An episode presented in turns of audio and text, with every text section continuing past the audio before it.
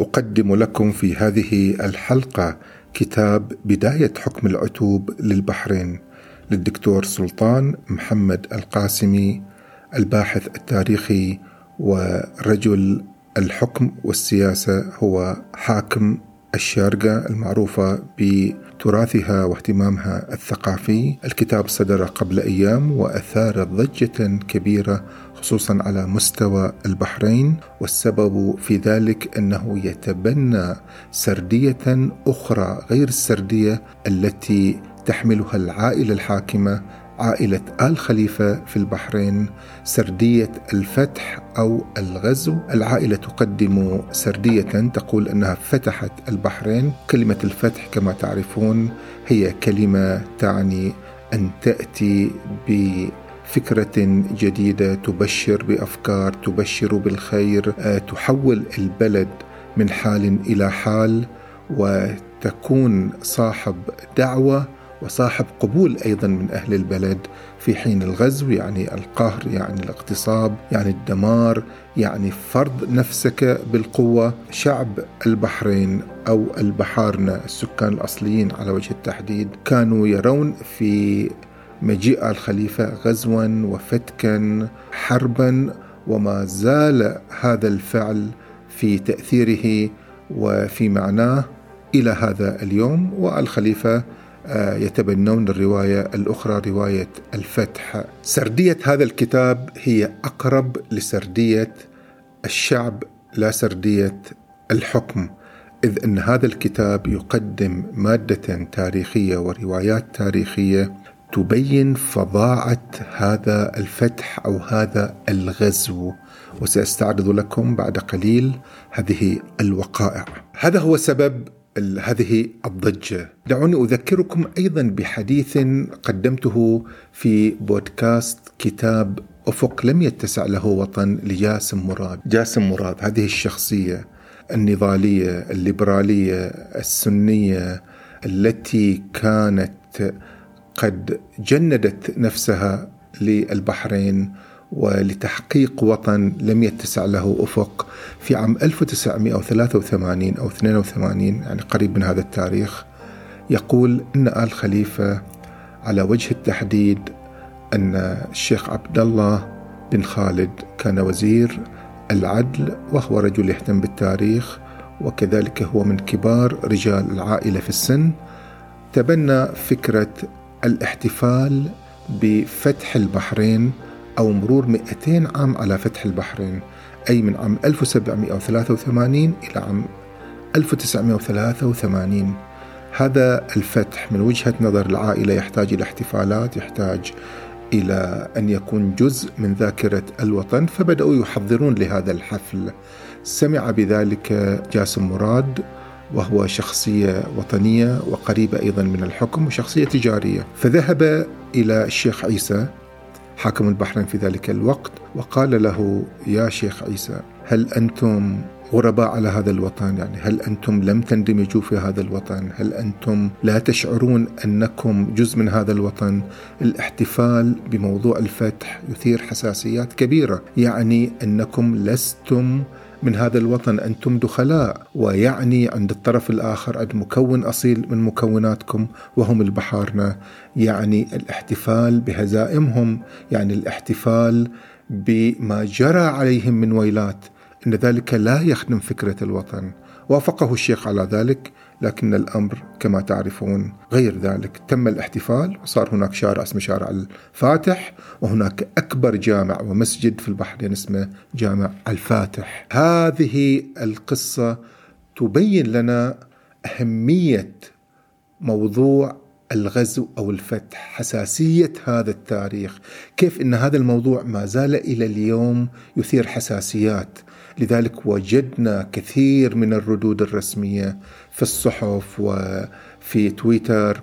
الكل يرد على الشيخ سلطان بن محمد ويقول له إن ما قدمته يفتقد إلى الدقة لا يخضع إلى أصول البحث التاريخي.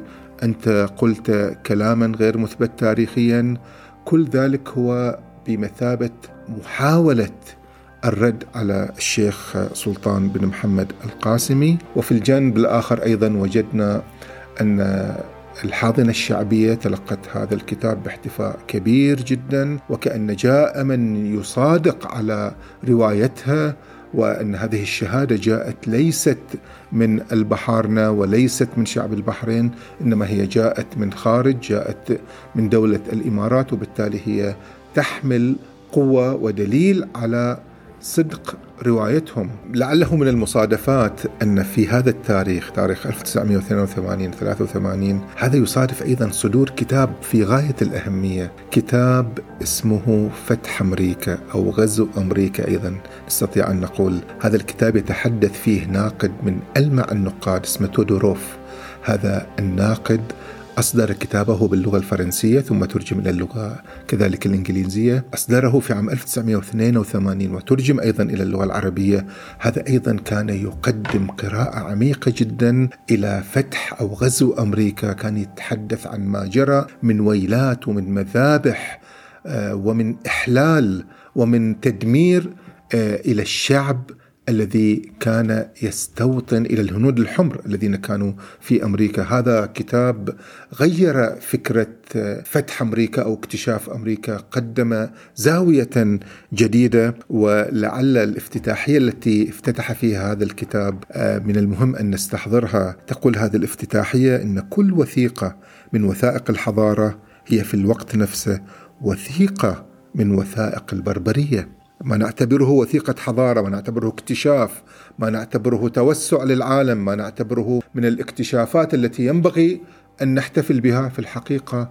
الوجه الآخر هو بربرية هو تدمير هو قتل لشعب آخر وعدم الاعتراف به. هذا ينطبق أيضا إلى البحرين. ما تعتبره العائلة الحاكمة فتحا وحضارة هي قدمتها وكما يقولون أحيانا أنهم جاءوا بالإسلام وجاءوا بالعروبة. التلقي الشعبي يرى عكس ذلك يرى في فتحهم بربرية وقتل ونهب وتدمير لثقافتهم ولشعبهم في حين أن هؤلاء العائلة الحاكمة ترى أنها جاءت وفتحت بلاد بلا عباد يعني من غير سكان وكأنها جاءت إلى أرض جرداء أرض قفراء وهي التي عمرتها. وهكذا على مستوى العالم حتى وجدنا في السنوات الأخيرة كيف تدمر وكيف تجتث آه، تماثيل ونصب تجار العبيد الذين كانوا ينظر إليهم على أنهم مكتشفين، على أنهم قد وسعوا العالم، على أنهم قد فتحوا طرق للعالم في حين العالم بدأ يستفيق من هذا الفعل ويرى فيهم تجار ويرى فيهم قتلة ويرى فيهم مدمرين ومستغلين. هكذا يبقى التاريخ عرضة لقراءات لا تنتهي. الشيخ سلطان بن محمد القاسمي يقدم لنا هذه القراءة كذلك العميقة إلى تاريخ الخليج ويحدثنا عن سردية تكاد تكون على المستوى الرسمي ممنوعة وغير محتفى بها. يكاد آه، شعب البحرين يستسلم لهذه الرواية لأن ليس لديه صوت رسمي يستطيع أن يكتب رواية تخالف الرواية الرسمية في حين أن الشيخ آه، سلطان بن محمد القاسمي تملك الجرأة وتملك المعرفة. تملك المعرفة لأنه عاشق للتاريخ عاشق للوثائق كان يسافر ويذهب للوثائق البريطانية والوثائق البرتغالية وكل ما يتعلق بهذا الخليج حين تتابع كتاباته وكتبه ومقابلاته ستجد شخص عاشق إلى البحث التاريخي وشخص متمكن من البحث التاريخي وشخص حريص على الدقة التاريخية إلى درجة ان أن واحد من كتبه أرادت هوليود أن تحوله إلى فيلم سينمائي وذهب المشروع إلى خطوات متقدمة ولكنه حين وجد أن السينما أرادت أن تضيف شيء من البهارات السينمائية رفض وقال أنا لا أريد شهرة أنا أريد الحقيقة التاريخية. شخص كان دقيقا وحريص على أن ما يكتبه في التاريخ وما يمثل من كتبه لابد أن يكون منحاز إلى الحقيقة التاريخية. فكيف يأتي من لا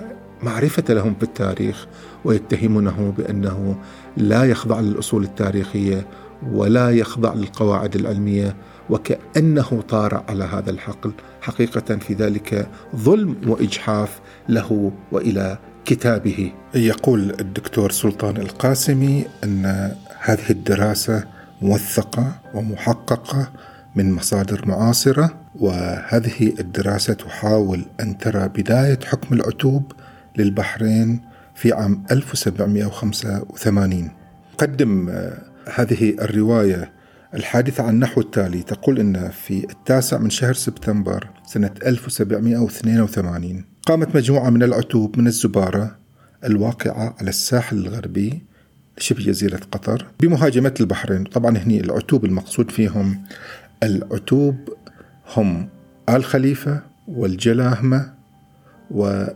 الصباح. هذول كلهم يسمون عتوبا في ذلك الوقت. ولكن الذين كانوا على وجه التحديد في الزبارة هم آل خليفة بس ما زالوا لم ينفصلوا تماما فكلمة العتوب أو نسبة العتوب هي النسبة التي تستخدم في التعريف فيهم أكثر مما تستخدم كلمة آل خليفة التي أصبحت فيما بعد هي تعريف الثابت لهم. قاموا بمهاجمة في هذا التاريخ 9 سبتمبر 1782 هاجموا البحرين وكانت هي تابعة للشيخ ناصر المطروشي حاكم أبو شهر انتقاما لمقتل مولى تابع للشيخ محمد بن خليفة والذي كان قد أرسله لشراء سعف النخيل من سترة. خاضت مجموعة العتوب معركة قصيرة أزهقت فيها كثير من الأرواح من كلا الطرفين. ويقول أما العتوب قاموا بنهب وتدمير المدينة وثم عادوا إلى الزبارة. لاحظ هنا نهب وتدمير المدينة. هذا الفعل سيتكرر كثيرا في الرواية التي يقدمها الدكتور سلطان القاسمي. النهب والتدمير آه، لا يسمى فتحا يسمى غزوا. وغزو ليس كلفظ فقط إنما غزو بمعنى أنك تقوم بفعل البدو الذين يسطون ويدمرون ويأخذون من دون أن يبنوا. بعد ذلك يقول في شهر أكتوبر من نفس العام قام الشيخ ناصر بمحاولة آه، لملمة القوى التي معه لأخذ آه، البحرين من العتوبة أو لتأديبهم. إلا أن ذلك ليس هو النقاط يعني التي تهمنا هنا. إحنا أنا أنا أريد أن أبرز ما يؤكد فكرة الغزو هنا. مجريات الانتصار والهزائم هذه آه، موجودة في كل الكتابات وهذه ليست هي مدار الخلاف الحقيقي. إنما مدار الخلاف الحقيقي هو ما يبرز فكرة الغزو وما يبرز فكرة الفتح. إذا هنا توترت العلاقات بين العتوب وبين ناصر آل مذكور فسعى سعت المشايخ العربية في ذلك الوقت والفارسية لإجراء تفاهم وإحلال السلام إلا أن ذلك لم يتحقق. واحدة من هذه المبادرات المهمة قام بها القواسم أنفسهم الشيخ راشد بن مطر القاسمي ومن هنا تأتي أهمية آه، هذه الرواية. هذه الرواية التي يتحدث عنها أن عائلته طرف في هذه المبادرة فبالتالي هو لديه أيضا معطيات لديه معرفة بهذا التاريخ فهو جزء من تاريخهم. ولماذا هو جزء من تاريخهم؟ لأن هذه المبادرة سالت فيها دماء. كان شيخ بندر الرق أو الرك بالكاف الفارسية. حاول يقوم بواسطة بين العتوب والشيخ ناصر حاكم أبو شهر. رفض العتوب عرض الشيخ ناصر لكنهم تعهدوا أن يعيدوا للشيخ ناصر كل ما تم نهبه من البحرين إذا ما عمد إلى الاتفاق معهم على السلام. لاحظ هنا النهب أنه راح يعيد ما نهب. ما نهب معناتها في تدمير معناتها في سرقات معناتها في أبرياء قد قتلوا وقد سلبت أموالهم وبيوتهم وانتهكت. وهذا ليس فعل فتح. هذا فعل غزو. هذا فعل قرصنة. هذا فعل قطاع طرق. وليس فعل أناس لديهم رسالة ولديهم حضارة ولديهم مهمة يريدون أن يحققوها من أجل الاستقرار ومن أجل السلام. فشلت مساعي الشيخ بندرك واتجه الشيخ ناصر آه، حاكم أبو شهر إلى الشيخ راشد بن مطر القاسمي. حاكم رأس الخيمة وأعطاه كل السلطات ليسوي المسألة على النحو الذي يرضي جميع الأطراف. هنا تدخل رواية عائلة القاسمي فماذا حدث؟ حدث أنه في شهر فبراير عام 83 وصل آه، الشيخ عبد الله بن راشد بن مطر القاسمي. هذا الشيخ عبد الله يكون ابن الشيخ راشد. كان يحمل رسالة من والده الشيخ راشد إلى الشيخ ناصر بخصوص موضوع التسوية. واستعد الشيخ أيضا راشد بعد ذلك للسفر إلى البحرين لأن الواسطة والتسوية تتطلب أن يزور بشهر ويزور أيضا البحرين. وكان من المتوقع أن يكون هناك اتفاق سلام في شهر مارس عام 1783 ولكن الأمر لم يتم. منتصف شهر مايو عام 1783 الشيخ راشد بن مطر القاسمي وصل إلى البحرين. التقى الشيخ ناصر حاكم أبو شهر هناك. وفي صباح اليوم السابع عشر من شهر مايو بعث الشيخ راشد بن مطر القاسمي بابن أخيه الشيخ محمد بن رحمة بن مطر القاسمي. هنا رواية مهمة جدا أن آه، الشيخ راشد أرسل ابن أخيه محمد بن رحمة بن مطر القاسمي على سفينة بتيل إلى الزبارة لترتيب السلام بين الطرفين ومعه ثمانية عشر نفرا من البحارة والحرس. هذه السفينة وقفت قبالة الزبارة بانتظار وصول آه، أحد من هناك لاستقبالهم ولأن المياه هناك أيضا ضحلة. في هذه الأثناء وقعت معركة بين آه، فرس العتوب وحدث فيها قتل.